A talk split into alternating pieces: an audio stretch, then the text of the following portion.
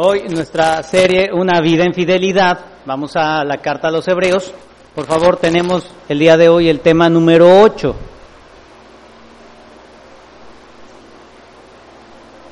Vamos a titular nuestro tema número 8, exhortación. Exhortación.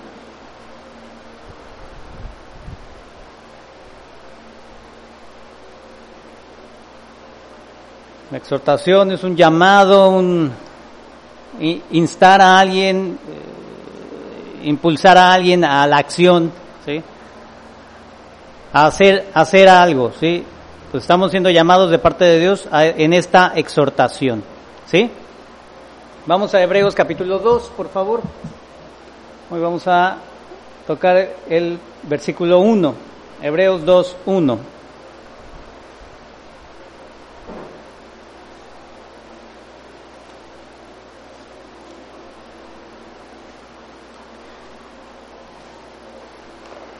Vamos a leer esta, esta porción. Acompáñame, Hebreos 2, 1 y 2. Por tanto, es necesario que con más diligencia atendamos las cosas que hemos oído, no sea que nos deslicemos. Porque si la palabra dicha por medio de los ángeles fue firme y toda transgresión y desobediencia recibió justa retribución, dice el 3, ¿Cómo escaparemos nosotros si descuidamos una salvación tan grande? La cual, habiendo sido anunciada primeramente por el Señor, nos fue confirmada por los que oyeron, testificando Dios juntamente con ellos, con señales y prodigios y diversos milagros y repartimientos del Espíritu Santo, según su voluntad. La Reina Valera tiene ahí un subtítulo que dice una salvación tan grande, ¿sí?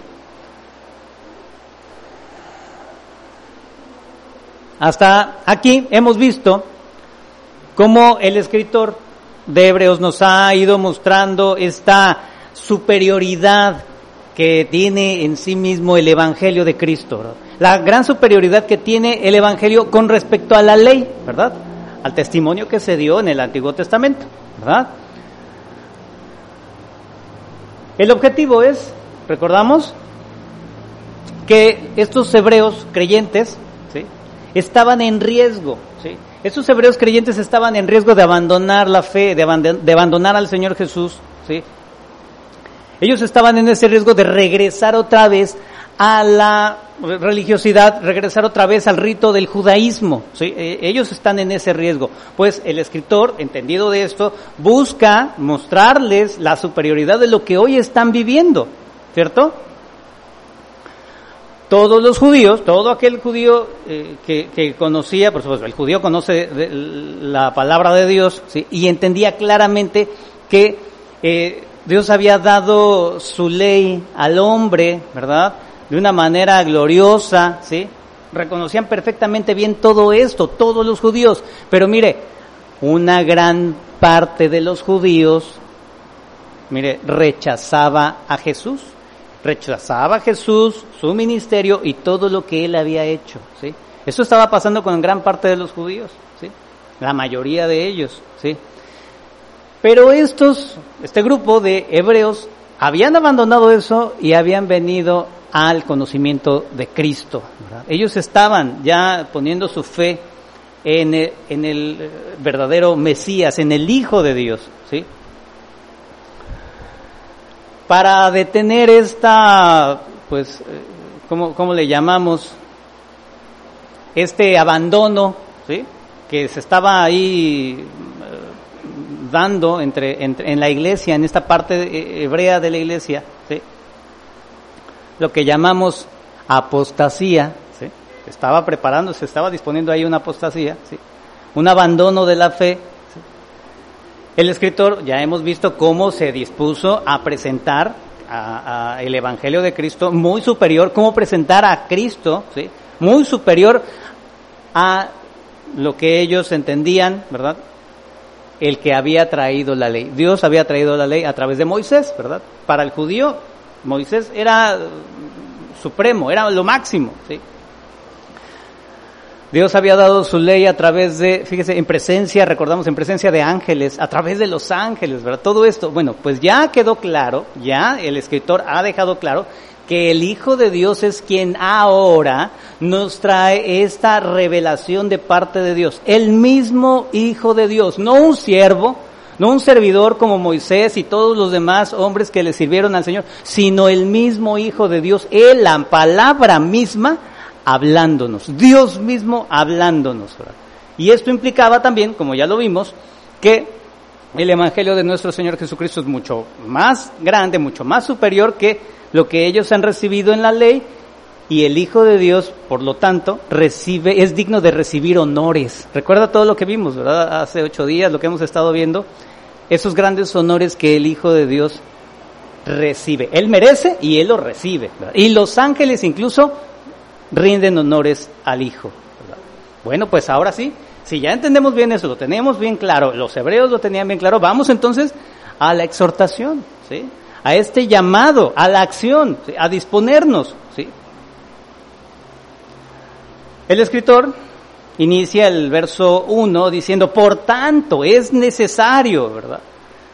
Por tanto, bueno, si hemos entendido todo esto, ¿verdad? si Jesús es mayor a los profetas, ¿sí?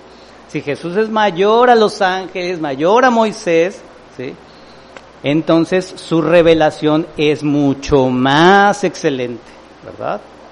Es suprema, vamos a ponerlo así.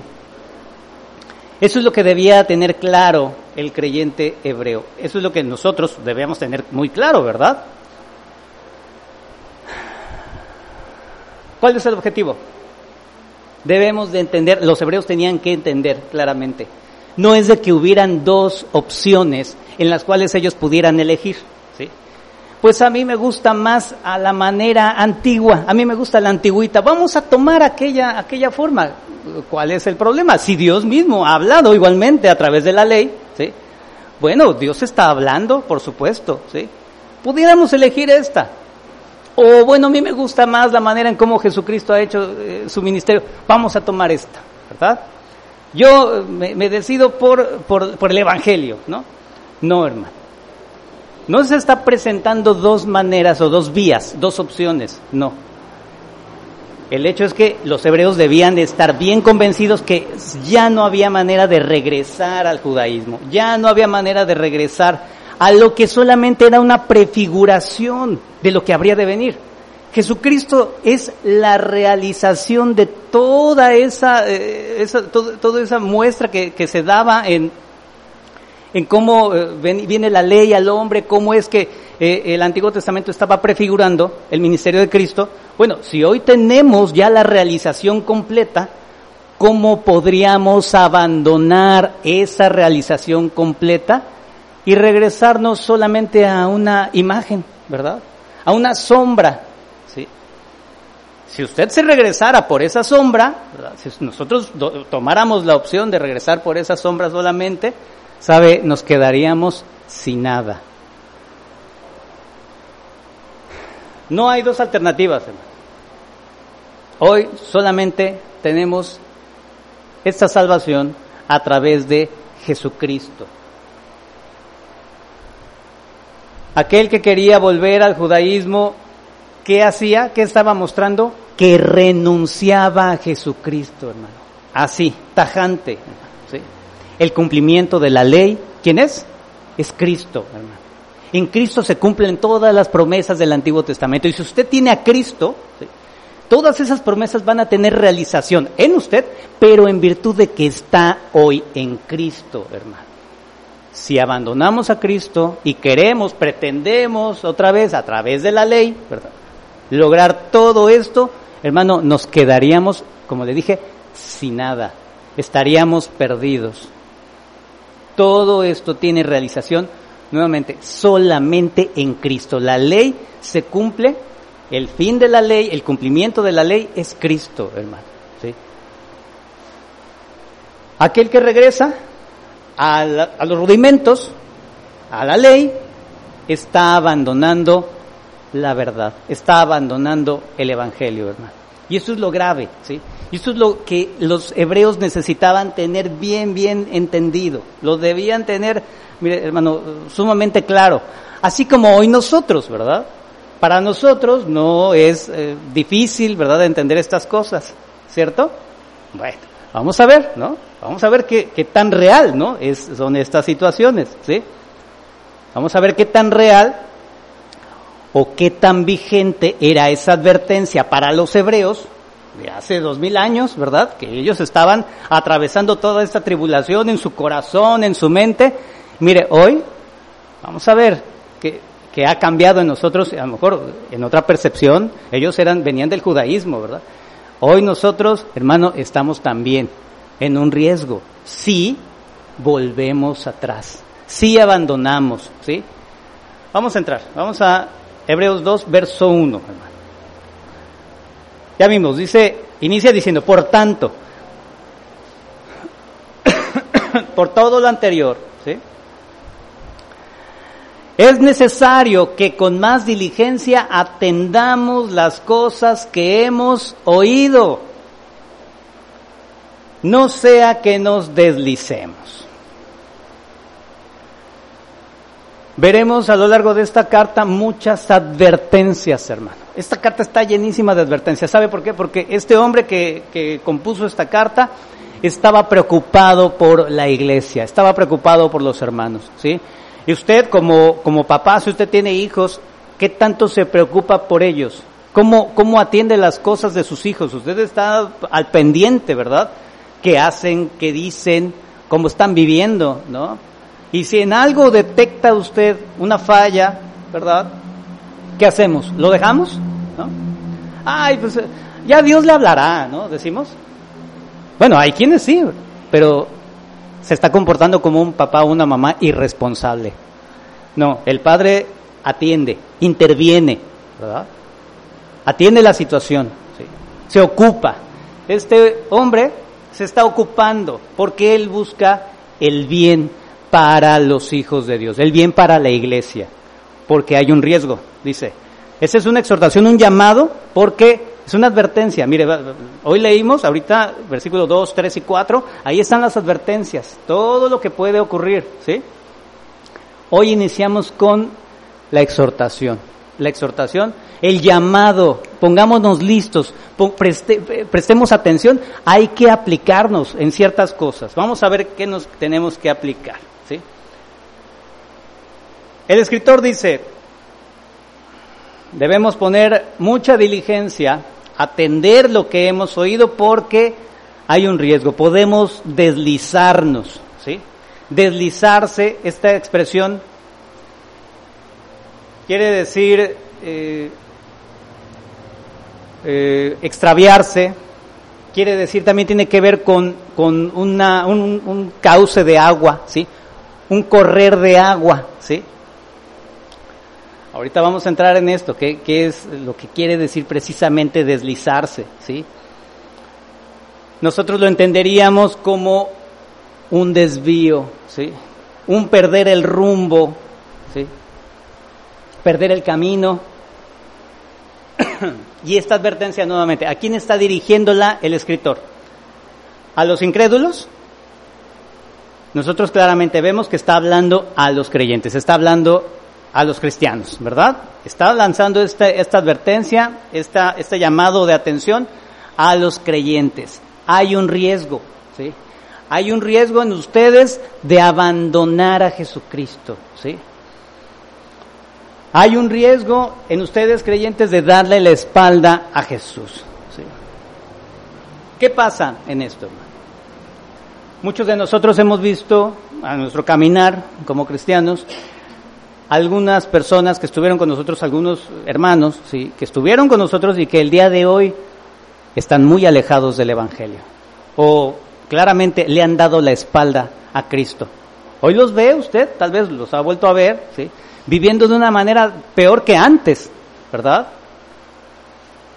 Pero, mire, esto no sucedió de un día para otro. No es de que ayer sábado se acostaron y el domingo dijeron, no, Jesús, no, no quiero saber nada más del Evangelio, amanecí, ya entendí algo muy claro, ya no voy a ir a la iglesia, la Biblia no es, no es verdad, nada de esto. No sucede de un día a otro, hermano.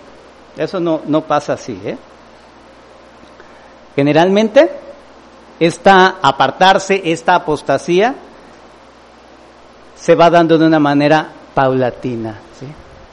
gradualmente, poco a poco. ¿eh? ¿Qué pasa en nosotros? El creyente, poco a poco, se va enfriando en su vivencia cristiana, se va enfriando en su práctica de la fe, ¿sí? poco a poco, hermano. Digo, no es de un día para otro, ¿eh? eso es muy raro que ocurra, ¿sí? que hoy se duerma y mañana amanezca y diga, no, ese mensaje de Jesús, no, no, eso no es cierto. Yo hoy ya entendí que todo es a través del poder de tu mente, ¿no? Tú vas a eh, la, meditación o hoy me voy a hacer budista o no sé, que amanezca así. No, hermano. Es un proceso. Poco a poco, ¿sí? Van, eh, mostrándose en nosotros actitudes de rebeldía, poco a poco, ¿sí? Poco a poco va creciendo esa apatía, hermano. ¿Qué tal la palabrita? La apatía. Usted sabe qué es esa apatía. Ay, el, ay me, da igual, ¿no? Bueno, no decimos me da igual. Allá mañana, ¿no? Orar, ah, no, el Señor conoce mi corazón, ¿verdad? Él sabe. ¿Qué le puedo yo decir? Él sabe todo lo que me ocurrió durante el día, ¿verdad? ¿Para qué oramos? ¿No? Poco a poco va esa apatía, ¿sí? Hasta que, que llega un punto donde esa persona se aparta, ¿sí? Cuando llega esto, cuando llega a darse que esa persona se ha apartado, mire, ya pasó bastante tiempo de todo esto que le estoy diciendo. ¿sí? Ya fue un largo transcurrir. ¿eh? ¿Cuántos no conocemos a alguien así? Ahora, todo esto quizás, quizás nosotros tal vez lo estemos viviendo hoy y no nos hayamos dado cuenta. ¿Cómo pasa esto? Vamos a ver, vamos a, echarle una, una, eh, una mirada a, cómo sucede esto.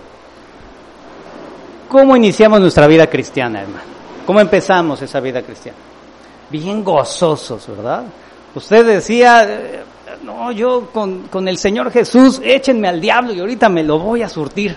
No, yo estoy con el Señor con todo iba y le predicaba al de la tienda de enfrente y le decía a su hermano, a su primo, ¿verdad? Y ahí andaba, eh, eh, que las reuniones en la iglesia, vamos a la reunión, que, que va a haber el desayuno, yo voy a ir, voy a llevar a mi tío, ¿verdad? Y ahí andamos muy intensos, ¿verdad? ¿Qué decimos? Siento ese, ese fuego en mi corazón, ¿no? Siento ese amor por el Señor, siento ese amor por Cristo, ¿verdad? Pero ¿qué cree? Por ahí siempre ocurre. Ahí en un rinconcito de la iglesia alguien sonríe y dice, ah, míralo, anda en su primer amor. ¿No, le ha pasado eso? Así ay, hasta se hace los bigotes, ay, pobrecito, anda en su primer amor, ¿verdad? Hermano, el Señor permita que nunca perdamos ese primer amor. Mire, ore a Dios. Esto es muy fuerte, hermano. En ese tiempo, en ese momento, deseamos servirle al Señor, deseamos estar listos para Él, ¿verdad? Es más, nos pondríamos, nos pondríamos nuestra vida por el Señor, ¿no? Mire, vamos a ver qué pasa con los hebreos, qué pasó con ellos. Vamos a Hebreos 10. Hebreos 10, verso 32.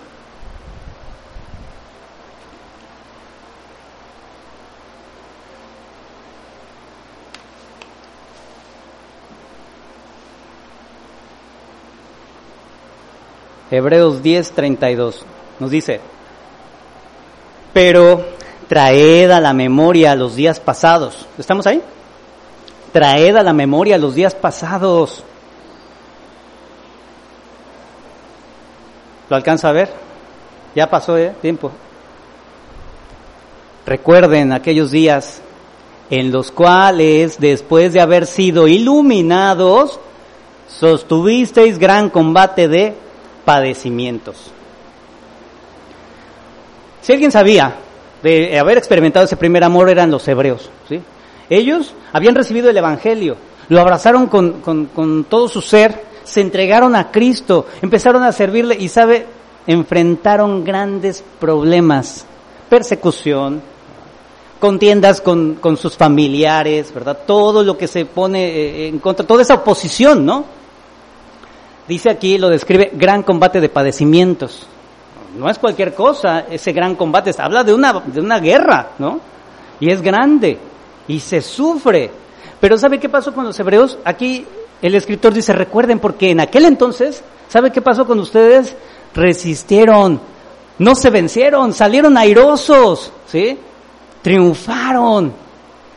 Recuerden eso, es lo que dice aquí Hebreos 10:32. Los hebreos sabían muy bien lo que era vivir ese primer amor, ¿sí? Lo enfrentaron bien con valentía, ¿verdad? Valientes, se pararon firmes, ¿sí? Y aún con toda esa eh, persecución que experimentaron, no los derribó. ¿sí? Pero ¿qué pasa? Viene el transcurrir del tiempo, hermano. Van pasando los meses, los años, ¿verdad? Los jóvenes, ¿no? Reciben el Evangelio y van pasando los años, ya 28, 30 años, ¿verdad? De edad, recibieron el Evangelio los 15, 18, ¿verdad?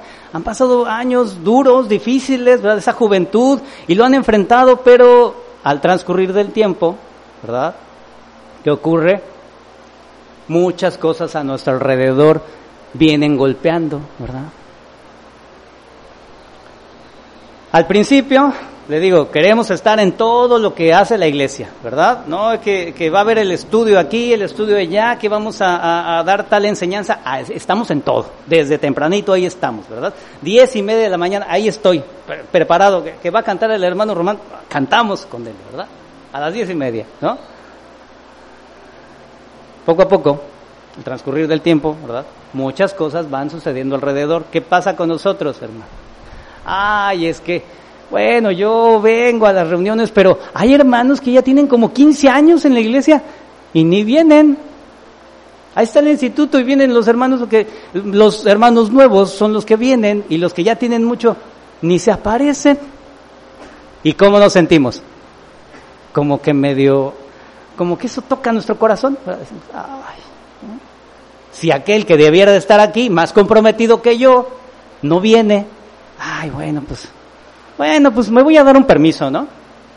Si él puede, ¿verdad? Tomando malos ejemplos, ¿verdad? Aquel que le debía de dar buen ejemplo, ¿qué hace? Le da un mal ejemplo y ¿qué hacemos? Adoptamos el mal ejemplo. ¿verdad? Ahí empieza nuestra vida a decaer un poquito, ¿no? Un poquito, un, un milímetro, bueno, un centímetro, va para abajo, ¿no? Los comentarios de otros hermanos, ¿verdad?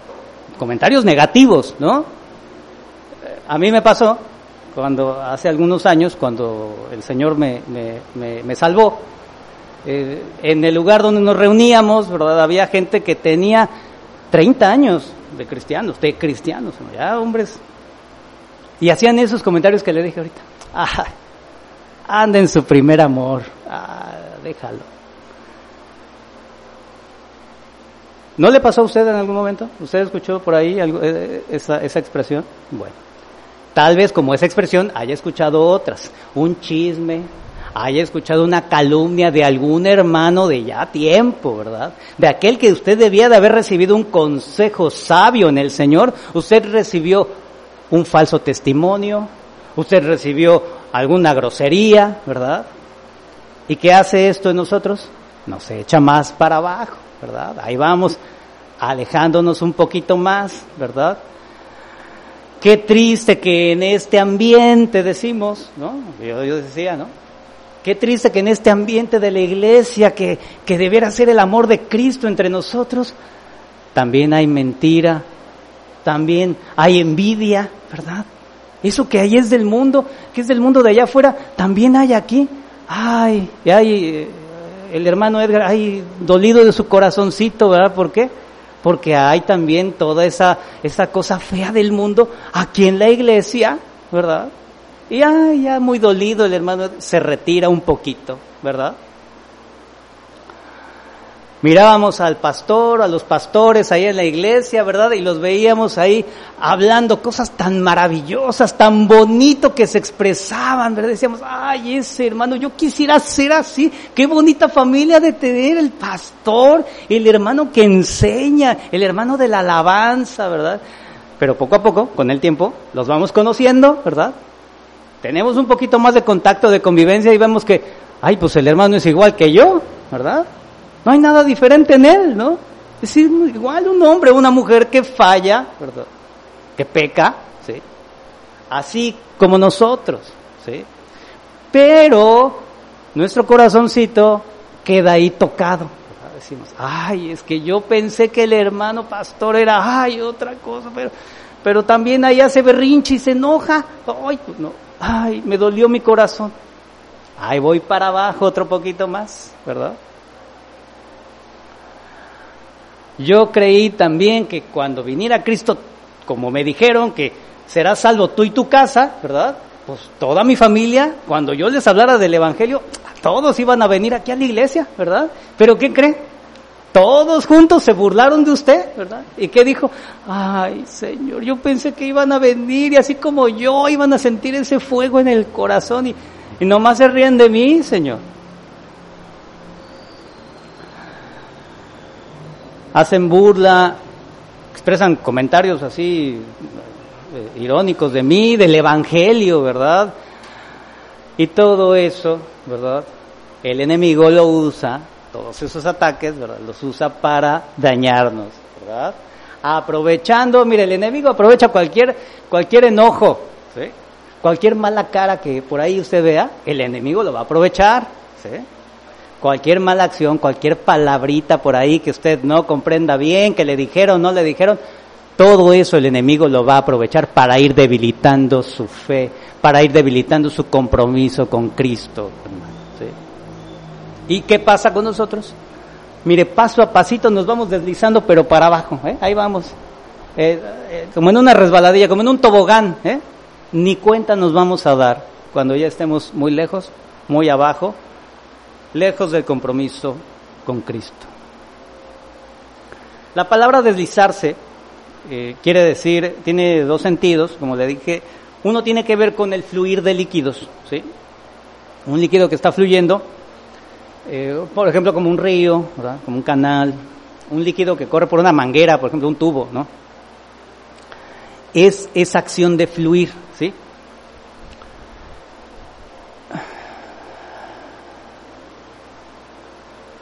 Esta expresión deslizarse, fluir, nosotros la pudiéramos ver, por ejemplo, aquí todavía tenemos ahí unos vasos de, plástico de esos desechables, ¿no?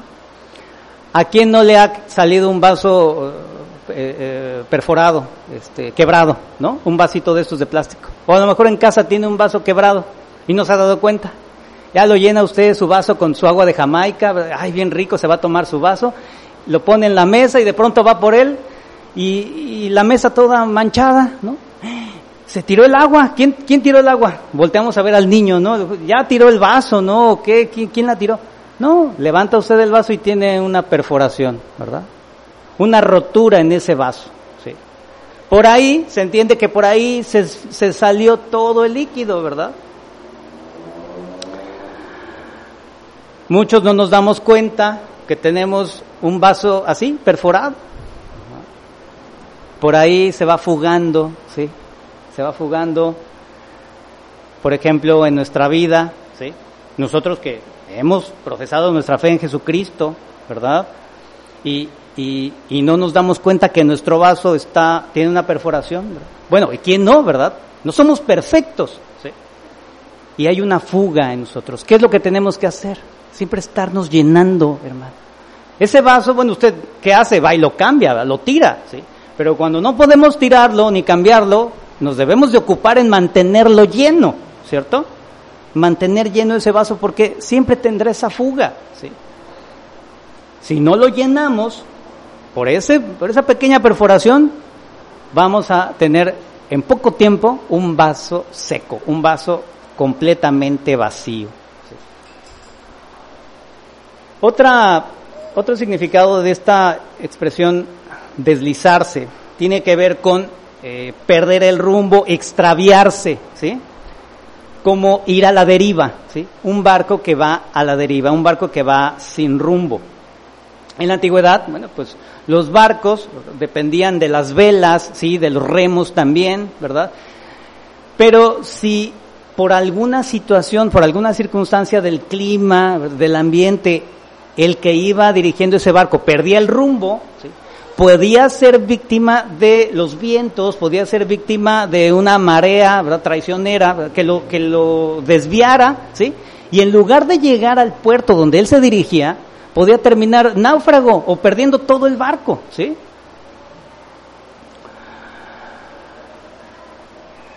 En nuestras vidas pensamos, ¿verdad? El ejemplo de un barco, ¿no? ¿Qué lo puede eh, hacer perderse? Los vientos, las olas, ¿verdad? Le digo, esas, esas olas eh, traicioneras, ¿verdad? En nuestra vida pudieran ser esas, pues la corrupción que hay todavía en nuestro ser, ¿sí? En nuestro, en nuestro corazón, ¿sí? Todavía estamos nosotros en pecado, ¿sí? Todavía el pecado está en nuestro cuerpo. Nuestras inclinaciones, ¿verdad? Pecaminosas nos pueden llegar a, a empujar a ciertas actitudes que nos van poco a poco alejando de ese puerto seguro. Nosotros vamos a, nuestra, a nuestro puerto seguro, a la tierra prometida, a la salvación. Pero todo esto, que puede ser sí un ataque, algo, una influencia de gente externa o por algo en nosotros mismos, nos puede desviar de ese rumbo y podemos terminar, como le digo, así como ese barco, náufragos, ¿verdad? Por ahí, destruidos en un, en un lugar a donde realmente no debíamos de ir. Toda esa tragedia, imagínese en nuestra vida, haber transcurrido muchos años, ¿verdad? Bien en el Señor, pero a causa de algún detalle o alguna situación fuerte, puede ser de las dos, ¿eh? Puede ser algo que no signifique para alguien algo importante, una calumnia, una mentira, ¿verdad? Un mal comentario, ¿sí? O algo muy difícil, ¿sí? Alguna de estas situaciones pueda hacer que desviemos el rumbo, ¿sí? Y todos esos años que navegamos bien se pierdan, ¿sí? Se pierdan todos esos 20, 30 años, ¿sí? En el último momento y no llegamos al puerto correcto, ¿sí? Nos perdamos en ese camino. Eso sería una verdadera tragedia, hermano. Este es el llamado. Por eso necesitamos estar alerta. ¿sí? Necesitamos nosotros poner gran atención, hermano. Un desánimo nos pudiera llegar a desviar, hermano. Un desánimo nos puede llevar muy lejos, hermano. ¿sí? Una tentación no se diga una tentación, ¿verdad? Pues mire, el desánimo, aunque parezca cosa menor, puede alguien sumirlo en una depresión tan grave que se aparte. Una tentación, ¿verdad? Motivo de, nuestro, de nuestra, nuestra perversidad, ¿verdad? Todavía en nuestro corazón, ¿verdad? Esa tentación nos puede llevar a situaciones tan, tan horribles que nos aparte del Señor. O hasta los, las, las peleas, ¿no? Un disgusto, decimos. No, es que me peleé con el hermano fulano de tal o con tal persona y ya no quiero saber nada. Ese, ya no quiero saber nada, empieza, mire, es el primer paso para irnos alejando, ¿sí? Hasta que en algún momento ya nos demos cuenta que estamos muy lejos, ¿sí? Nos hemos deslizado, ¿sí? Mire, en el aspecto también de ese, eh, de ese desánimo, ¿eh? El deslizarse también pudiera tener algo que ver con el estancamiento. Los cristianos somos muy dados a ese estancamiento, ¿cierto o no? Nos quedamos en un punto donde decimos, ya, creo que ya tengo suficiente del Señor, ya no buscamos más, ¿verdad? Sentimos como que ya para qué, ¿no? O bueno, yo con esto ya tengo suficiente, o no veo cambio, no veo que se solucionen estas situaciones. Eh, esa apatía, ¿verdad? Produce ese estancamiento, ¿sí? Pues igual, imagínense un barco en alta mar detenido, ¿sí? ¿Dónde puede terminar, ¿sí? Ah, pero somos muy inteligentes. Echamos un ancla, ¿verdad? Ah, ya lo veremos. Ya, ya veremos el de arrojar un ancla, ¿eh? Para no movernos de ese lugar, ¿sí? Pero, mire, piensen esto. A veces estamos tan distraídos que no ponemos atención a to que todas estas situaciones ya nos están, fíjese, eh, eh, pues eh, alterando tanto ¿sí? que no hemos recapacitado en que hay que fijarnos a un punto, fijarnos en un lugar, ¿sí? Bueno, ese estancamiento, hermano, al final va a producir lo mismo, ¿eh? Bueno, ya me quedé ahí, en medio del mar, pero ahí estoy. Ni para atrás ni para adelante, ¿verdad? ¿Qué decimos? El que se ha estancado ahí se queda, ¿sí? Esa es la gran tragedia, hermano. Corremos el riesgo también de no llegar, ¿sí? Quedarnos ahí, en ese mismo punto, ¿sí? Esto es también lo grave, hermano.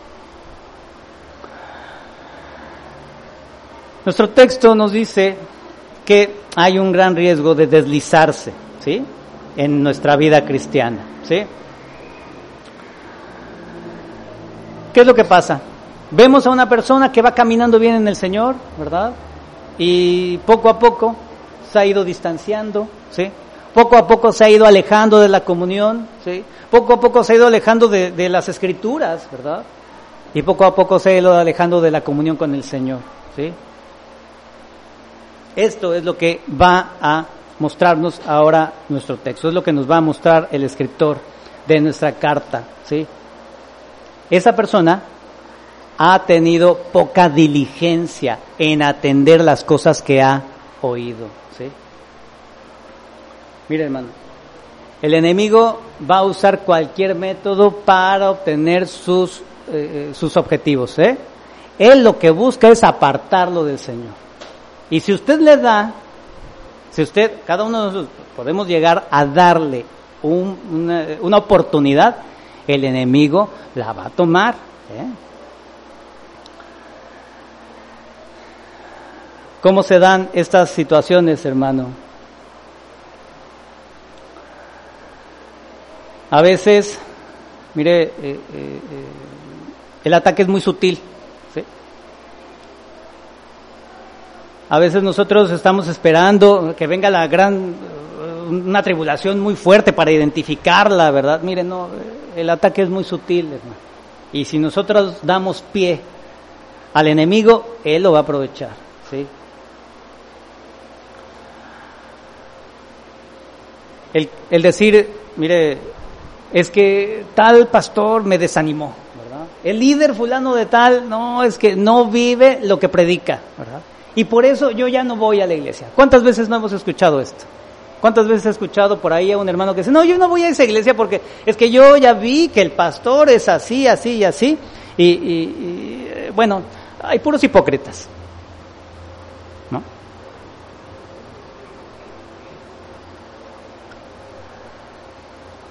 ¿Te desanimó el pastor? Sí, sí, me desanimó. Sí. ¿Cuántas veces no hemos visto a alguien que también se aparta por las distracciones del mundo, verdad? Es que, bueno, me voy a ir a, que tengo que ir a hacer ejercicio, pastor. Ahora me voy a, me metí a hacer fútbol, ¿no? Y es los domingos, ya no voy a ir a la congre porque voy a, pero voy a escuchar por internet, ¿ah? ¿Qué decimos? Voy a hacer tal actividad. O es que tenemos que salir al esparcimiento con la familia, ¿verdad? Y así, mira, se van juntando, ¿verdad? Semanas, semanas, semanas, semanas, hasta que de, hasta que de plano ya estamos muy alejados. ¿Y quién cree que aprovecha todo eso, hermano? Mire, la diversión en sí misma no es mala. El deporte en sí mismo no es malo. ¿sí?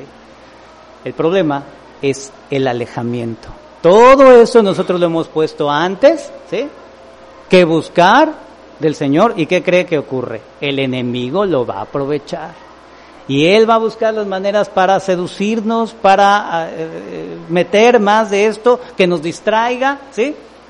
Y nosotros seguirnos apartando. Mire, piensen como si estuviéramos hablando del ejemplo de, de alguien imaginario, un cristiano imaginario, ¿verdad? Todo esto que ya le conté, pues qué difícil todo lo que le ha pasado, pero mire, ya aquí ya han pasado dos o tres meses, imagine usted. No va a las reuniones, no ora, no escudriña la palabra, ¿verdad? El enemigo aprovechando cada oportunidad. ¿eh? Es que Dicen algunos jóvenes, es que a mí ya me enseñaron tal filosofía, tal, eh, tal maestro, ¿verdad? Eh, eh, nos está explicando que eso de la Biblia solamente es una, una libro fantasioso, ¿verdad? Es muy bonito libro, pero, pero no habla de cosas reales, hay que estudiar la filosofía, otras cosas, ¿verdad? Que llenan más el espíritu, ¿verdad? Filosofías y actitudes del mundo que igualmente a la persona la van seduciendo, ¿sí? Y sigue ese proceso de apartamiento, Pero, aunque, mire, todo esto, el enemigo, Satanás, ¿verdad? Ah, ese malvado enemigo, Satanás que hace eso con nosotros, ¿verdad? Todo eso que él aproveche o que él ponga, ¿sí? Para fastidiar nuestra fe, para derribarnos, ¿verdad? Para poner esos estorbos en el camino. Aunque sea eso bien grave, mire, vamos a un caso bien grave, es que el pastor pecó. Y como el pastor pecó, yo ya no creo en ninguno de los cristianos, porque ya tiene otra esposa. Por ahí tiene otros hijos ese pastor. Ya no quiero nada de la iglesia cristiana. Son puros hipócritas, ¿verdad? Aunque el motivo sea muy vergonzoso, porque está ahí dentro de la iglesia, de la reunión de los santos. Hermano, el volver atrás, ¿sí? Al final es un fallo de la persona misma. Aquel cristiano del que estamos imaginando, ¿sí? Se ha vuelto atrás, se ha abandonado la fe, ¿sabe qué? Es responsabilidad de él. Es responsabilidad nuestra, hermano. ¿Con quién hizo su compromiso el cristiano? ¿Con el pastor? ¿Con una denominación? ¿Con una iglesia? ¿Con quién hizo su compromiso ese creyente? Usted, hermano, hoy le pregunto, ¿con quién hizo su compromiso, hermano, que estamos aquí en Ibria, Acapulco? Su compromiso lo hizo con el Señor Jesucristo, hermano. Su compromiso lo hizo con el Evangelio de Jesucristo, que hoy sabemos que es muy superior a todo, ¿verdad? Con Él hizo ese compromiso. Si usted se desliza, si usted vuelve atrás, usted está siendo desleal, fíjese, está siendo desleal a Jesucristo, hermano, al Evangelio de nuestro Señor Jesucristo. Usted no se ha aferrado debidamente, ¿sí? Usted no ha puesto diligencia. Usted no se ha aferrado totalmente al único que merecía su absoluta confianza, su absoluta confianza no estaba puesta ni en el hermano más eh, eh, antiguo de la congregación, ni en el que tenía que haberle dado buen testimonio, ni en ese pastor, ni en, ni en su propia familia, ni en la denominación. Su confianza debía haberla depositado en el que nunca falla. Su confianza debía, debía haberla puesto en la palabra del Señor. Nada puede distraerlo de eso, hermano. Si hay en nosotros un alejamiento, hermano, es porque hemos dejado de ser diligentes con lo que hemos oído. Hemos dejado de abrazar este mensaje del Evangelio, hermano. el deslizamiento se produce porque no hemos atendido debidamente, con diligencia, las cosas que hemos oído, dice el escritor, ¿verdad?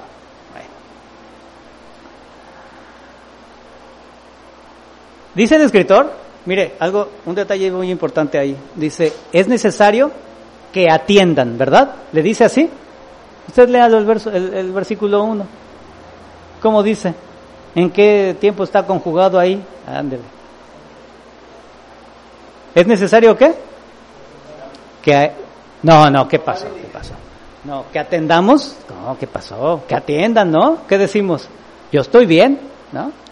Yo estoy aquí lidereando, ¿qué pasó? Yo les estoy enseñando, ¿no? Porque yo tengo ya tiempo en el Señor, hermanos, ¿no? Tengo tiempo en el Señor, tengo cierta enseñanza ya, yo, ¿verdad? Soy el pastor, soy, ¿verdad? ¿Qué diríamos? Ay, pastor, todos estamos en riesgo. ¿Qué dice el escritor de Hebreos? Es necesario que atendamos, ¿eh? Todos no hay ni una sola persona en la iglesia cristiana que pueda decir, no, yo ya, yo ya la hice. ¿eh? todos estamos en riesgo, hermano. Tengamos ese cuidado. Nadie puede darse el lujo de, no atender estas cosas. Es lo que nos quieren transmitir eh, el escritor.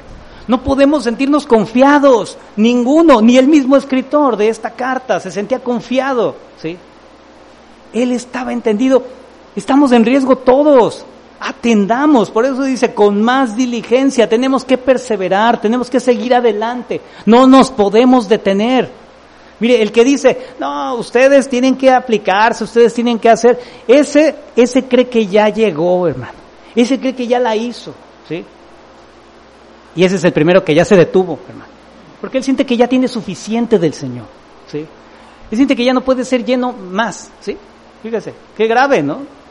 No, al contrario, tenemos que perseverar, ¿sí? Nuestro viaje es, llegar hasta, hasta el final, hermano. Imagínese un corredor, ¿verdad? Una carrera que diga, yo soy el más veloz de todos, ¿no? Pero que no llegue al, al listón de la meta, ¿verdad? O no cruce ahí la línea de meta. Yo llegué antes que ustedes. Tienes que cruzar, amigo. ¿sí? La carrera es mil kilómetros más uno, mil un kilómetros, ¿verdad? Yo llegué al kilómetro mil. Admírenme todos, ¿no? No, amigo, es mil uno. Tienes que llegar hasta el final, tienes que cruzar la meta, no te puedes detener ni aún en el último momento, ¿sí? Eso es lo que nos está transmitiendo este el escritor. Por eso nos dice con más diligencia en un grado muy alto. Eso quiere decir diligencia, de la, de la manera más intensa. ¿Sí? Es lo que quiere decir esa expresión. Atendamos las cosas que hemos oído. ¿sí? Atender las cosas es poner mucho cuidado en lo que escuchamos. ¿sí? Poner mucho cuidado, poner toda nuestra atención. Mire, despeje su mente, es lo que nos está diciendo el, escritor. Despeja tu mente. ¿Cómo hace algo que, a usted le cuesta trabajo llevar a cabo? No anda pensando en, si dejó prendida la estufa, si, si el perro ya comió, ¿verdad? Usted se concentra, ¿verdad? No pienso en nada más. Y esto es lo que se nos está demandando aquí. Esa es la exhortación, hermano. Lo que han escuchado, presten toda su atención.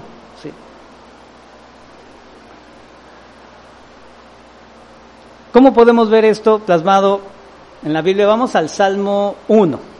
Salmo 1, verso 1 y 2.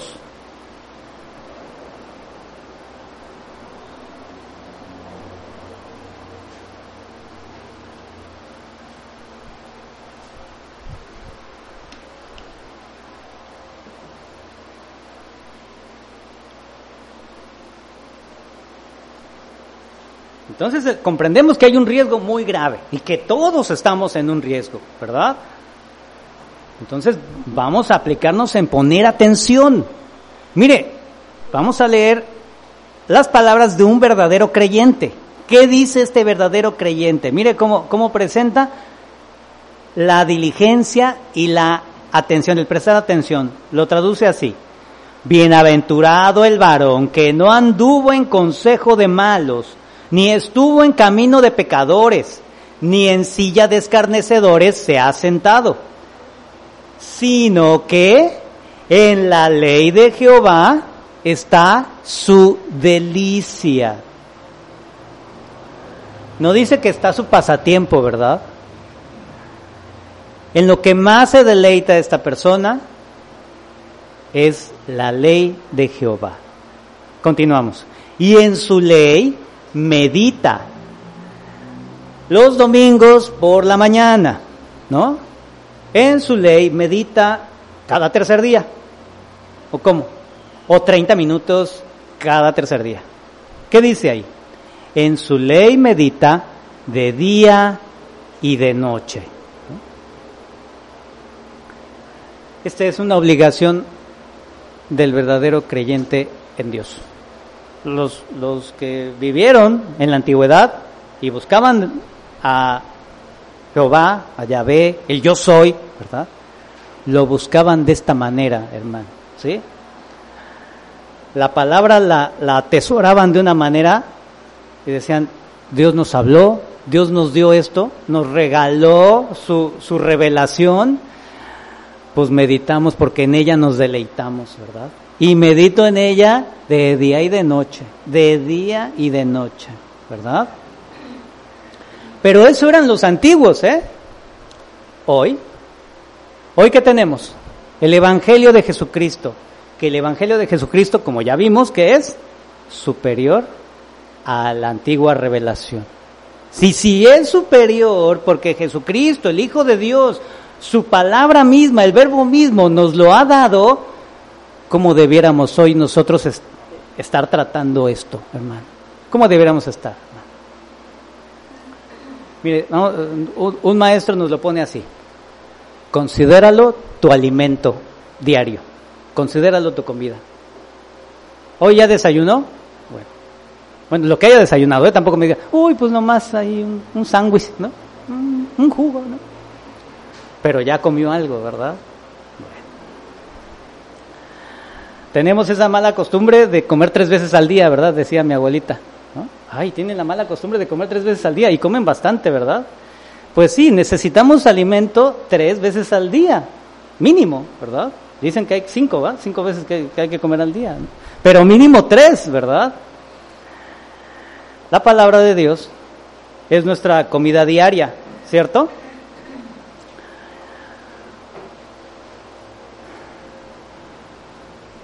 Dígame si es cierto, hermano. ¿Sí es cierto que es nuestra comida diaria? Debe ser nuestro alimento lo que nos sustente, ¿sí?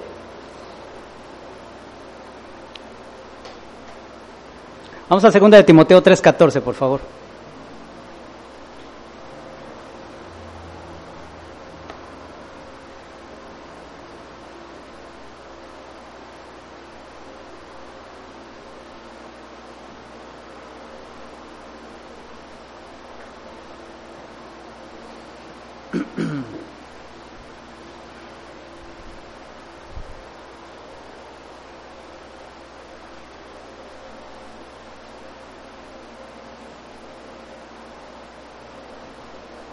Segunda de Timoteo 3, verso 14. Miren lo que, lo que sucede con, la palabra, lo que logra en nuestra mente, ¿eh? mire. Pero persiste tú en lo que has aprendido y te persuadiste, sabiendo de quién has aprendido y que desde la niñez has sabido las sagradas escrituras, las cuales te pueden hacer sabio para la salvación por la fe que es en Cristo Jesús. El apóstol Pablo le dice a Timoteo, ¿sí? Timoteo pues no era cualquiera, ¿verdad? Si era un, joven en el, Señor, un joven también en lo natural, ¿sí? Pero era un hombre que, que estaba preparado con las escrituras, ¿sí? Y ese hombre que estaba preparado con las escrituras, ¿sabe qué necesitaba? Un llamado de atención también. Porque, ¿qué cree? Si no ponía atención a todas esas palabras que ha recibido, difícilmente iba a llegar a un puerto seguro, difícilmente iba a lograr esa salvación. La salvación nos hace sabios, ¿sí? Perdón, la palabra de Dios nos hace sabios para la salvación, hermano. Para vivir enfrentando todas estas dificultades, todos estos desencantos, todos estos arrastres de nuestra propia naturaleza pecaminosa, que necesitamos la palabra, hermano. La sabiduría que nos da la palabra de Dios, ¿sí? ¿Qué tenemos que hacer? ¿Qué tenía que hacer Timoteo? Meditar en ella constantemente, hermano. De día y de noche, ¿verdad? Como, como cada uno de nosotros, ¿verdad? Aquí en la iglesia, ¿sí? Por eso, como dice este maestro, pues la palabra es como nuestro alimento, ¿verdad? ¿Qué tenemos que estar haciendo ahí? Suministrándolo constantemente. Si hoy no come usted, ¿cómo va a andar? Pues débil, ¿no? Va a andar ahí todo, todo como que, como que le dan los vágidos, ¿no? Como que se anda desmayando, ¿no? Y si tuviéramos que recorrer ahora un camino sin alimento, imagínese, difícilmente llegaríamos, ¿verdad? Nos vamos a quedar por ahí tirados, ¿verdad? Desmayados de, de hambre, raquíticos, ¿verdad? Hermano, es una prioridad para nosotros el alimentarnos de la palabra de Dios. Es nuestra gran responsabilidad. No puede poner pretextos ahora, hermano. ¿eh? Ya no podemos poner nosotros esos pretextos, ¿sí? Porque nuestra prioridad en la vida es, es cumplir el propósito del Señor, ¿sí? Alimentarnos de su palabra, ¿sí? Mire, el pueblo de Israel lo, lo experimentó así. Mire, hay algo bien importante. El pueblo de Israel en el Éxodo, se recuerda esa parte del Éxodo, ¿verdad? ¿Qué recibían del Señor? Su cuidado, su protección, ¿verdad? El Señor iba delante de ellos, iluminándoles el camino, protegiéndolos del sol, ¿verdad? Pero no solo eso, ¿qué les daba? Alimento, ¿cierto? ¿Recuerda usted? Sí. Los alimentaba. ¿Y qué los alimentaba? ¿Cada tercer día? ¿O cada primer día de la semana? ¿Cuándo los alimentaba el Señor? Diariamente. ¿Con qué los alimentaba el Señor? Decía, vamos a, ahorita les voy a mandar unos taquitos, ¿verdad? No, ¿qué les daba? Mana, ¿verdad? Vamos al Éxodo, por favor. Éxodo capítulo 16, verso 16.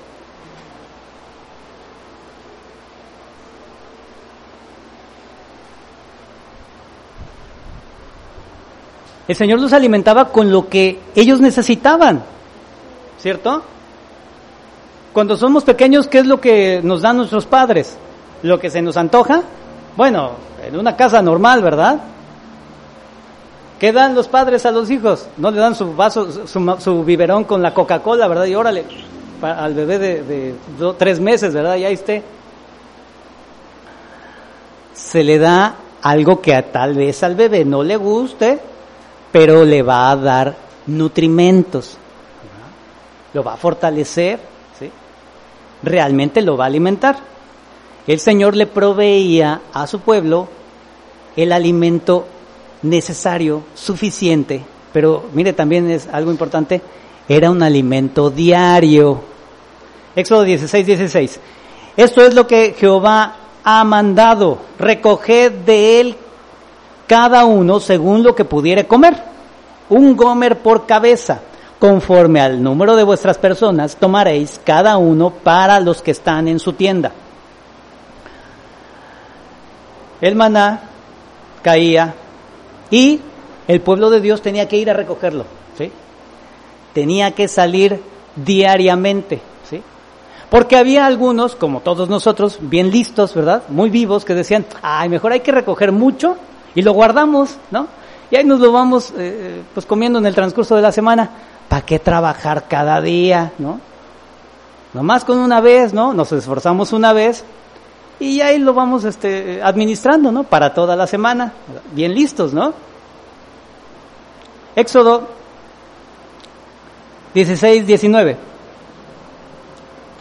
Y les dijo Moisés, ninguno deje nada de ello para mañana. ¿Cuál es la indicación? Tomen lo que van a comer en ese día. No guarden para mañana, ¿verdad? Pero los que eran muy brillantes decían, no, pues mejor lo guardamos, ¿no? Me va a alcanzar para toda la semana. Mas ellos no obedecieron, dice el verso 20. Mas ellos no obedecieron a Moisés, sino que algunos dejaron de ello para otro día. ¿Y qué cree que pasó? Y crió gusanos y hedió y se enojó contra ellos Moisés. Porque ¿cuál era la indicación? Diariamente, ¿sí? El alimento tenía que, llegaba fresco, ¿verdad? Diariamente. Dice el verso 21. Y lo recogían cada mañana, cada uno según lo que había de comer. Y luego que el sol calentaba, lo que quedaba ahí en el suelo se derretía, ¿verdad?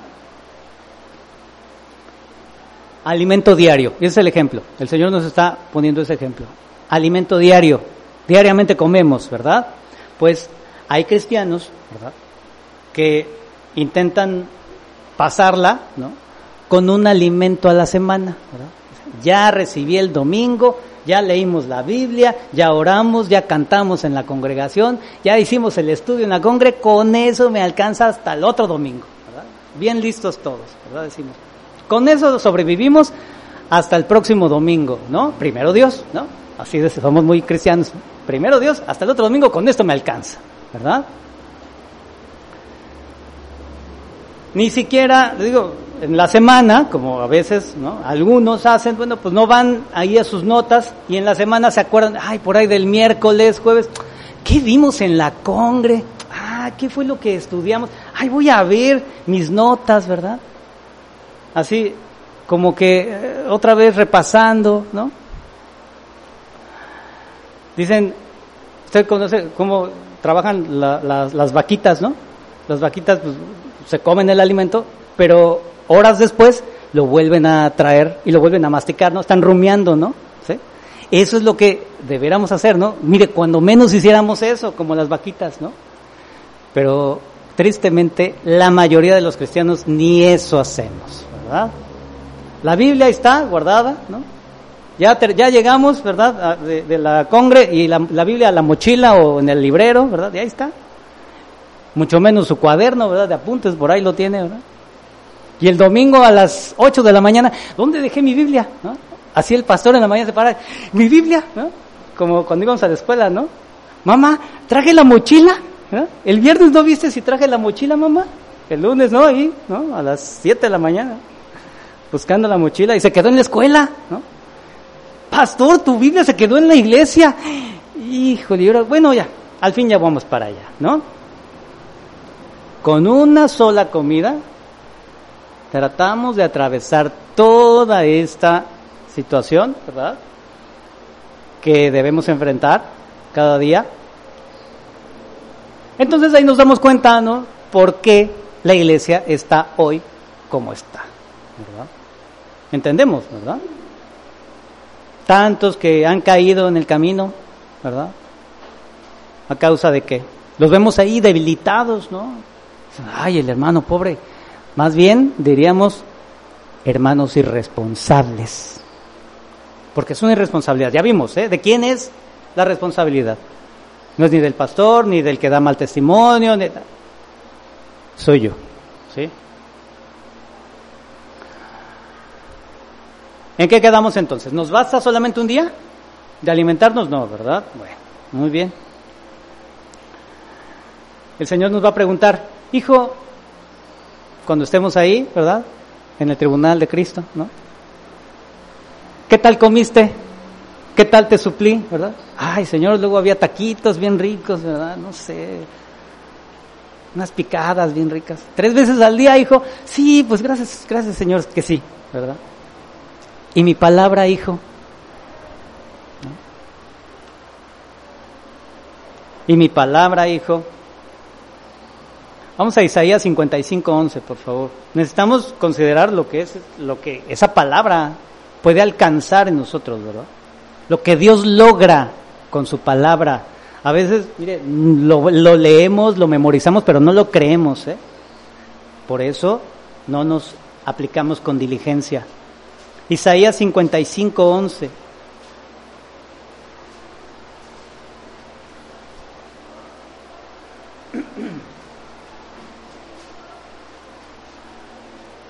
¿Estamos ahí? Así será mi palabra que sale de mi boca. No volverá a mí vacía, sino que hará lo que yo quiero y será prosperada en aquello para que la envíe. ¿A poco no se sabe Isaías 55.11? Todos se lo saben, ¿verdad? Mire, yo le pido hoy, si usted tiene un tiempo, o en esta semana cuando tenga un tiempo, ¿no? Termine de leer Isaías 55, a partir del 11 hasta que acabe, ¿eh? y verá, la palabra no vuelve vacía, ¿por qué? Porque cumplirá el propósito de cambiarnos a cada uno de nosotros, hermano. Si usted entiende esto, mire, ahí estaremos, ¿eh? buscándola día y noche, porque es lo único que nos va a cambiar. Dios obrando en su palabra, hermano. ¿Cómo nos cambia? Y también ¿Por qué a veces no queremos acercarnos a la palabra? Vamos a Hebreos, por favor, 4, Hebreos 4, verso 12.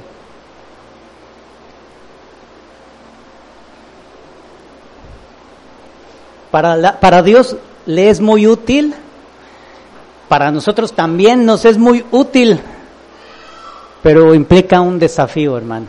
¿sí? Hebreos 4:12.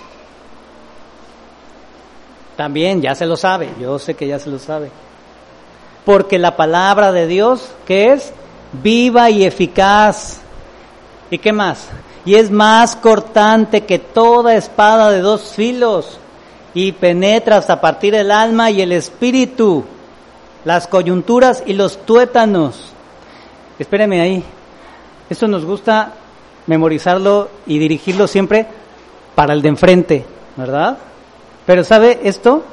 Es primeramente para mí, primeramente para cada uno de nosotros, hermano, ¿sí?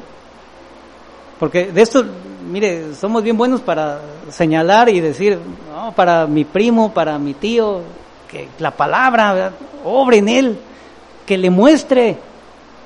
Ese es el desafío, hermano. Dios usa su palabra para abrir nuestro ser y quedemos expuestos, dice, y discierne los pensamientos y las intenciones del corazón. Y ahí es donde ya no nos gusta. Dios nos muestra quiénes somos. Esto nos muestra quiénes somos. Decimos, ay no, ay no, no, ¿verdad? ¿verdad? Y como a Timoteo nos hará sabios para la salvación. Segunda de Timoteo 3:15 al 17. Se lo leo, ya lo leímos y que desde la niñez has sabido las sagradas escrituras, las cuales te pueden hacer sabio para la salvación por la fe que es en Cristo Jesús. Toda la escritura es inspirada por Dios y útil para enseñar. ¿Para qué más? Usted se lo sabe. Para redarguir, ¿verdad? Para instruir en justicia, ¿sí? A fin de que mi primo, ¿verdad? Ya se porte bien. No, ¿verdad? ¿Qué dice? A fin de que el hombre de Dios. ¿Quiénes son los hombres de Dios? Hombre y mujer de Dios. Hombre y mujer, los que estamos aquí. A fin de que el hombre de Dios, dice, sea perfecto, enteramente preparado para toda buena obra. Hermano, es indispensable alimentarnos. No lo podemos eludir. No lo haga, hermano. Y no solamente digo, la palabra para, para esa, ese, eh, eh, pues eh, sí, alimento y fortalecernos. Debemos creer lo que dice. ¿Por qué no, no, la, no, estamos metidos en ella? Porque no creemos, ¿sí? la conocemos de verdad, podemos conocerla, memorizarla, ¿sí? Pero nos cuesta eh, eh, creerla, hermano, ¿sí? Mire, vamos a Romanos 10, 17, por favor.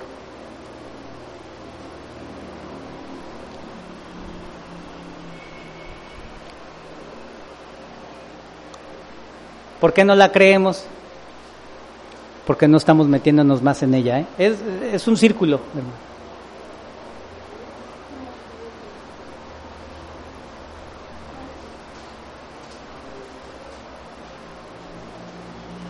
Creerla implica aferrarse al mensaje.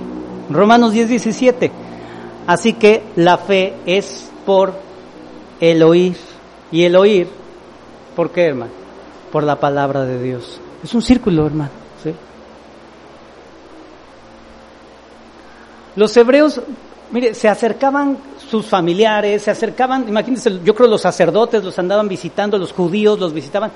A ver, mira, tú eh, te estás perdiendo, ese Jesús es un mentiroso, ese Jesús habla puras cosas que, que no están conforme a las escrituras, ¿verdad? Los estaban persuadiendo de dejar el cristianismo, regresense a nuestra religión, la religión de tus padres, les decían los, los judíos, ¿eh? No, ahorita. Hemos escuchado mucho eso, ¿no? Regrésate a la religión de tus padres, ¿sí? Ante esos, esos enfrentamientos, ante esas dudas que se les ponían, ¿qué tenían que hacer? Ir a la palabra, hermano. Porque por el oír esa palabra. ¿Y cómo oír? En la palabra de Dios, hermano. ¿sí?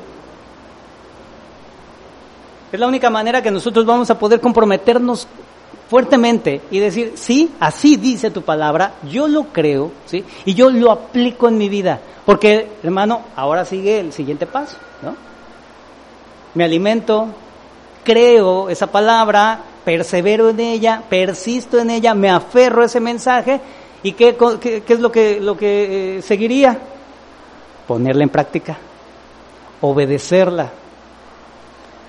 Porque podemos ser muy buenos para memorizarla, para estarla estudiando diariamente, ¿sí? Creerla, sí, decimos, sí, sí, por supuesto, es, es, real lo que dice el Señor, pero, pero me cuesta mucho cumplirla, ¿verdad? Decimos, no, ponerla en práctica, híjole, ahí sí no. La aceptamos con nuestra mente, pero no la traducimos con hechos en nuestra vida. ¿sí? ¿Qué dice el Señor al respecto de esto? Vamos al Evangelio de Mateo. Mateo 7, verso 21. Sí, Señor, yo te creo, yo estoy ahí, yo te busco, Señor, pero, pero yo hago lo que, lo que a mí me gusta. Yo hago lo que a mí se me antoja. Bueno, no le decimos así al Señor. Decimos, yo considero, Señor, que también esto que practico es bueno. Que al final. Tú quieres que seamos felices, ¿no? Señor, ¿a qué nos trajiste este mundo? ¿no? ya vimos que nada de eso está así, nada de eso es correcto. Son solamente pretextos que ponemos para nuestra desobediencia. Mateo 7:21, ¿qué dice el Señor? No todo el que me dice Señor, Señor entrará en el reino de los cielos, sino el que hace la voluntad de mi Padre que está en los cielos. Muchos me dirán en aquel día, Señor, Señor, no profetizamos en tu nombre y en tu nombre echamos fuera demonios y en tu nombre hicimos muchos milagros. Y entonces les declararé, nunca os conocí, apartaos de mí, hacedores de maldad. Lo importante no es que tengamos la Biblia ni el Evangelio como esto es la verdad en mi vida, sí, yo lo creo, yo lo tengo aquí en mi corazón, me la sé de memoria, como le digo a veces, ¿no? Yo sé que se la tiene usted de memoria, ¿sí? Y podemos hacer aquí un concurso, ¿verdad? Pero, ¿y la vivencia de esa palabra? De nada nos va a servir llegar delante del Señor con toda la Biblia memorizada, pero una vida que está apartada. Una vida que no muestra ¿sí? esa evidencia de ser creyentes. El obedecer la palabra es lo más difícil. El apóstol Pablo nos, nos ayuda un poquito a mostrarnos esto y nos aclara, ¿eh? Como nosotros como creyentes, la gracia de Dios nos ha salvado, pero mire, también estamos eh, sufriendo esas tentaciones, siempre, constantemente estamos en esa tentación. Mire, vamos a la carta a los romanos, Romanos capítulo 6.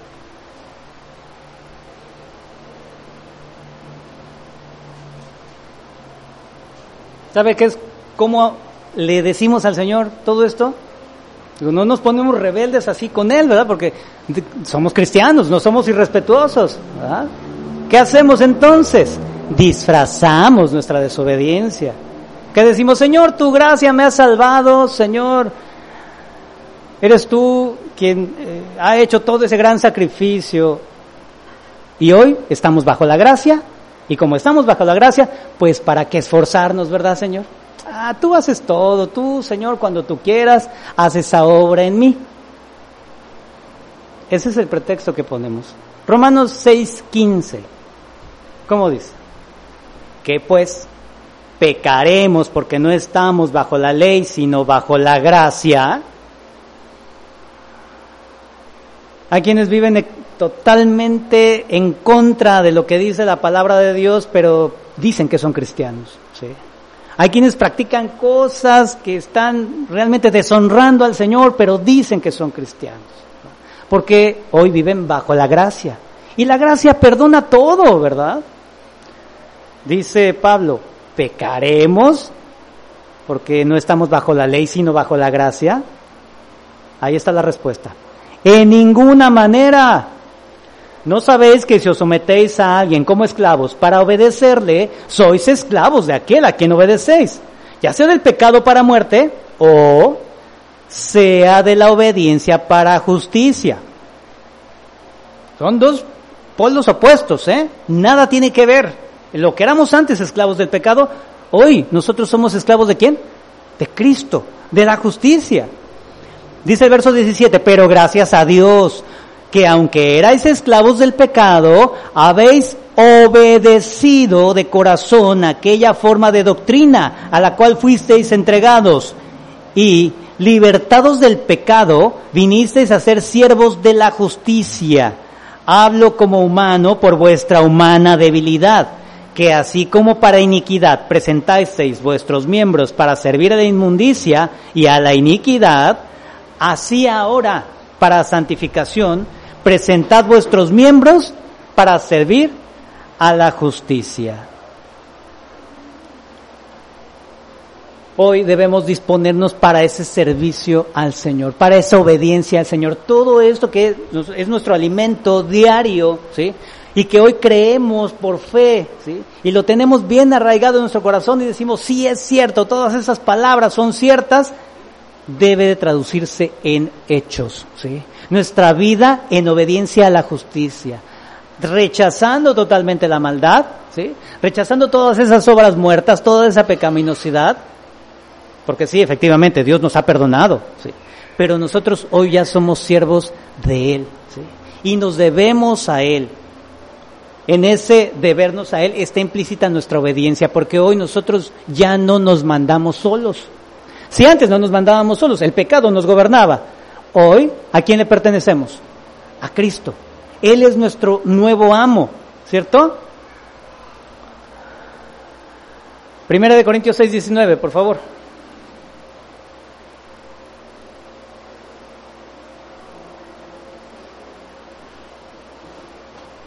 Primera de Corintios 6, 19, se lo leo.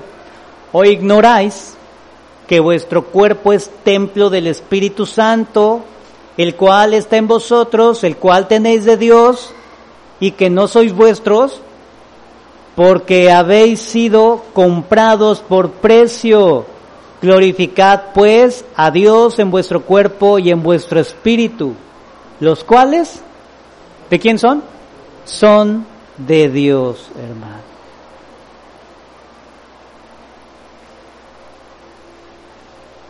Hermano, hoy le pertenecemos al Señor.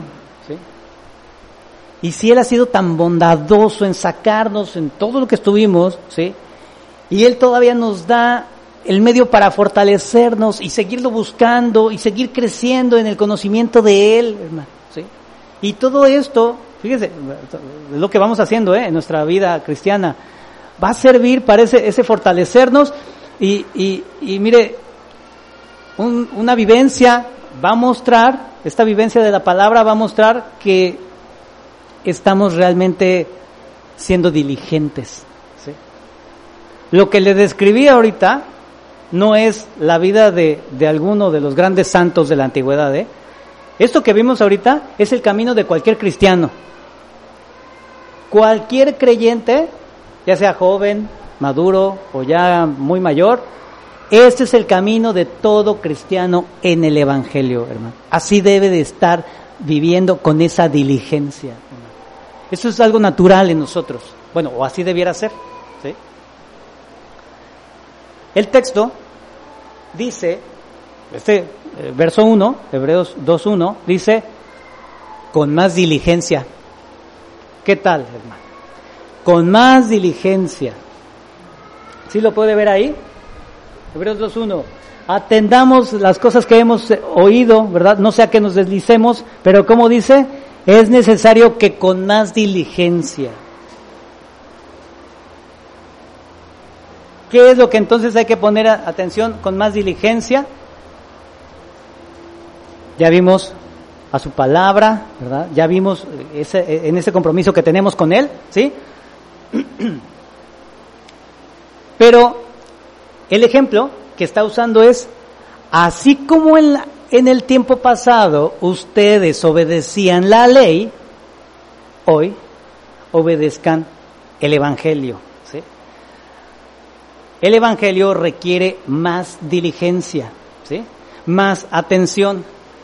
Y mire hermano, esto va a ser un poquito complicado para nosotros, pero el hebreo, usted recuerde, el hebreo, los judíos, a sus niños, cuando ellos tenían niños, desde muy pequeños se les enseña la ley, se les enseña a conocer a Dios, ¿sí? Es algo en ellos lo más natural. Ellos aprenden las primeras letras con la palabra de Dios, ¿sí? Así es como ellos van aprendiendo. Entonces es algo en ellos muy natural el vivir bajo el gobierno de Dios. Para ellos es algo, es algo muy natural. Ellos son el pueblo de ese pacto, ¿no? Bueno, así vivían. Mire cómo lo describe el Deuteronomio, cómo ellos estaban viviendo. Como ellos, eh, para ellos era esto natural, ¿eh? Deuteronomio 4. a nosotros se nos hace un poquito complicado, ¿verdad? Pero Deuteronomio 4 nos, nos aclara cómo es que el hebreo vivía bajo el gobierno de Dios. Si alguien decía que obedecía a Dios, que conocía al Dios vivo y verdadero, vivía de esta manera. Deuteronomio 4.1 dice, ¿estamos ahí? Ahora pues, oh Israel,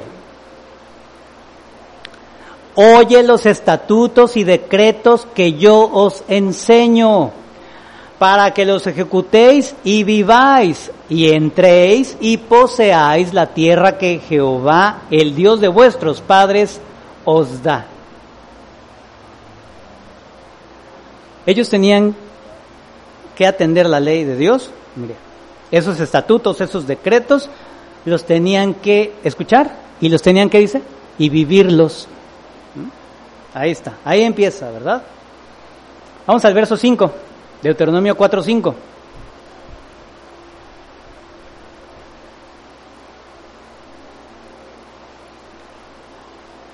Deuteronomio 4, verso 5. Mirad, yo os he enseñado estatutos y decretos. ¿Quién está hablando? Moisés, ¿no? Yo os he enseñado estatutos y decretos como Jehová mi Dios me mandó. La obediencia, ¿eh? Vamos, ahí va detectándolo, ¿no?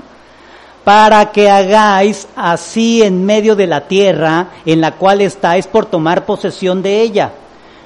Verso 6. Guardadlos pues. ¿Y qué dice? Guardadlos pues ¿Y cómo?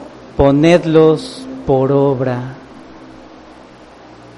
Ponedlos por obra, porque esta es vuestra sabiduría y vuestra inteligencia ante los ojos de los pueblos, los cuales oirán todos estos estatutos y dirán, ciertamente, pueblo sabio y entendido, nación grande es esta.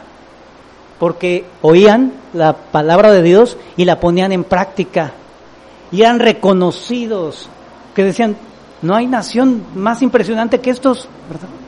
Tienen un Dios que les habla y ellos le obedecen y aplican lo que, lo que Él les enseña.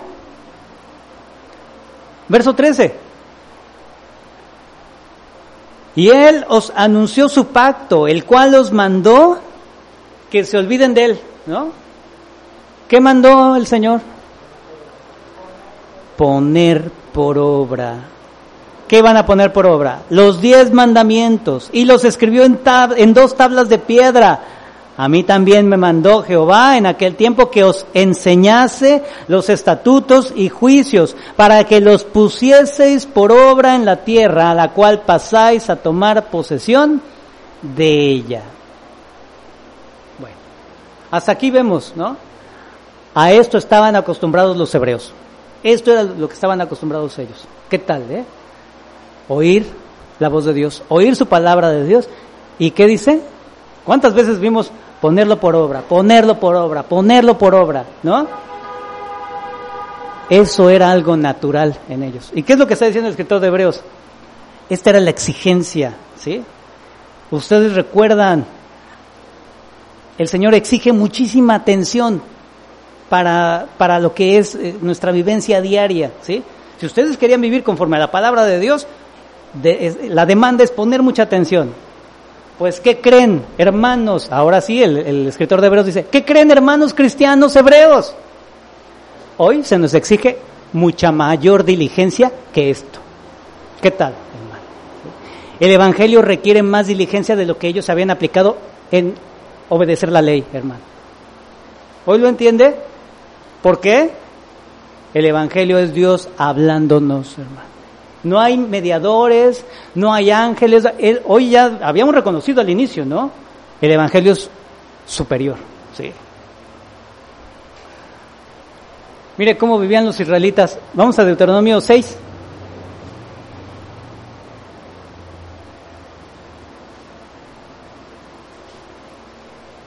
Mire, para que usted vaya midiéndole qué diligencia tiene que aplicarle.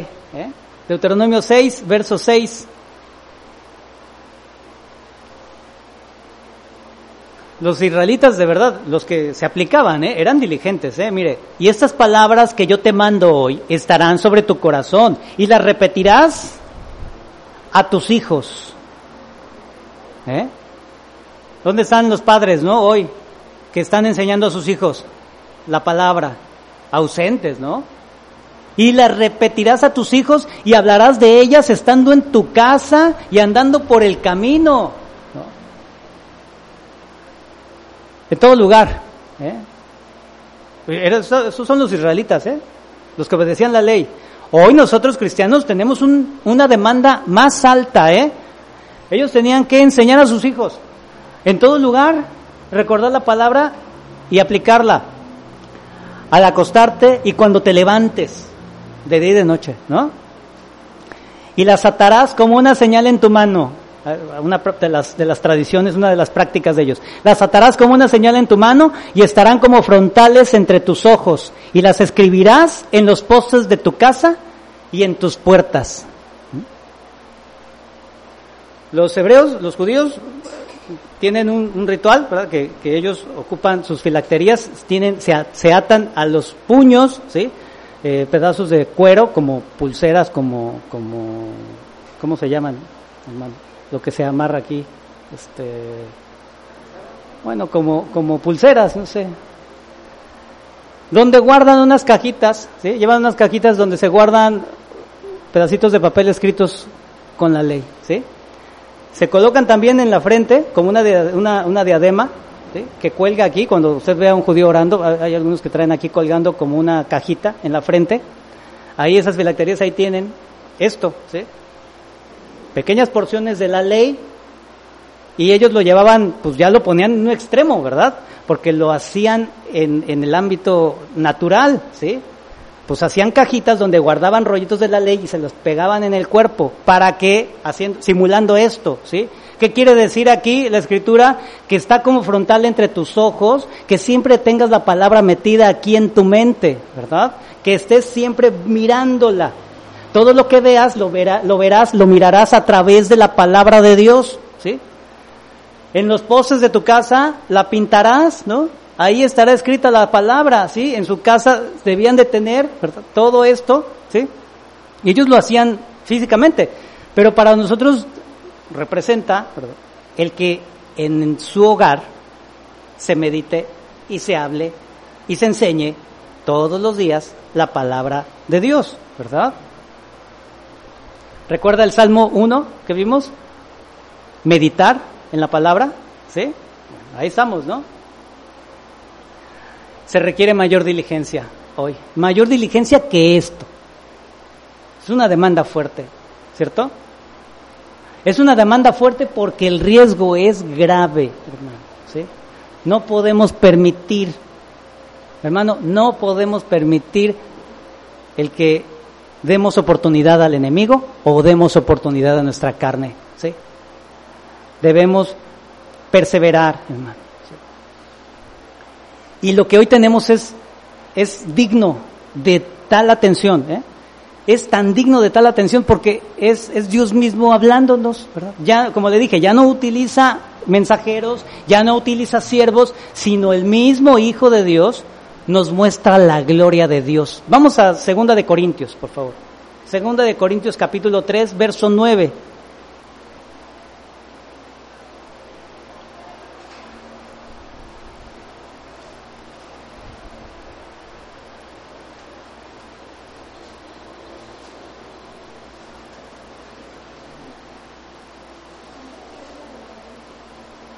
Segunda de Corintios 3, verso 9. Porque si el ministerio de condenación, la ley, ¿verdad? Fue con gloria, mucho más abundará en gloria el ministerio de justificación. porque aún lo que fue glorioso, lo que tuvimos en ese pacto, antiguo pacto, no es glorioso en este respecto en comparación con la gloria más, ¿qué dice? Más eminente, ¿sí? Más alta. Hermano, porque nuevamente estamos recibiendo de los labios del mismo Dios el Evangelio, Dios mismo hablándonos, hermano. No es, eh, no se compara con lo que tuvieron antaño. ¿sí? Hoy nosotros estamos recibiendo esta mayor gloria. Segunda de Corintios 4, verso 6, por favor. Pablo nos lo traduce así. Lo que hoy tenemos.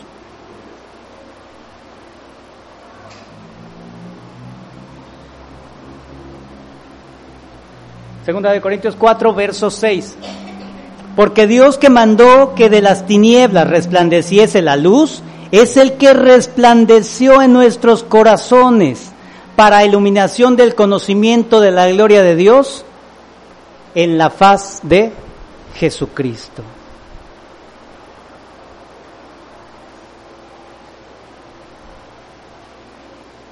Hoy vemos la gloria de Dios en todo lo que tenemos aquí el Evangelio, hermano. ¿sí? Los hebreos tenían que estar conscientes de lo que estaban ellos, mire, estaban propensos a despreciar. ¿eh? Y mire, eh, los hebreos, su asunto particular, nosotros hoy qué tanta diligencia estamos poniendo, hermano. ¿sí? Mire, yo sé que hay muchas situaciones en nuestra vida, muchas presiones, muchas dificultades, muchos obstáculos, hermano. ¿sí? Pero así también, estos hermanos, los hebreos tenían eso y más, ¿eh? ¿Cómo estamos prestando esa atención? ¿Estamos dando realmente la atención debida a lo que el Señor nos ha regalado? Reflexiónelo en, este, en, este, en estos días, hermano. ¿sí? Yo sé que tenemos muchas ocupaciones. Todos tenemos cosas importantes. ¿Qué es lo que más ocupa tiempo en su vida, hermano? Su trabajo, su profesión, la, la familia, tal, tal, tal, lo que sea. ¿Qué ocupa más atención en su vida, hermano?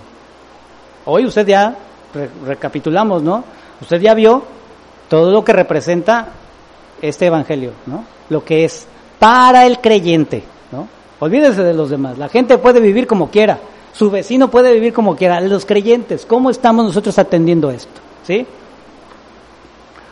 Hoy, hermano, vamos a pedirle al Señor que nos siga ayudando, que nos siga hablando y que pongamos, le digo, esto en su justo lugar, ¿eh? que organice las cosas en nuestro corazón, hermano, porque a veces tenemos las prioridades mal, ¿no? Hay un riesgo, ciertamente, ¿eh? hay un riesgo. Todos estamos en ese riesgo. Y sutilmente, quizás hoy estamos ya, mire, como en el tobogán que le dije. Ya a lo mejor ya tenemos un pie ahí en el tobogán, o a lo mejor ya vamos ahí a medio camino, ¿eh? no lo sé. Pero Dios es misericordioso, ¿sí? Y Él quiere rescatarnos, ¿sí? Pongamos diligencia, pongamos atención, ¿sí? Vamos a orar, hermano.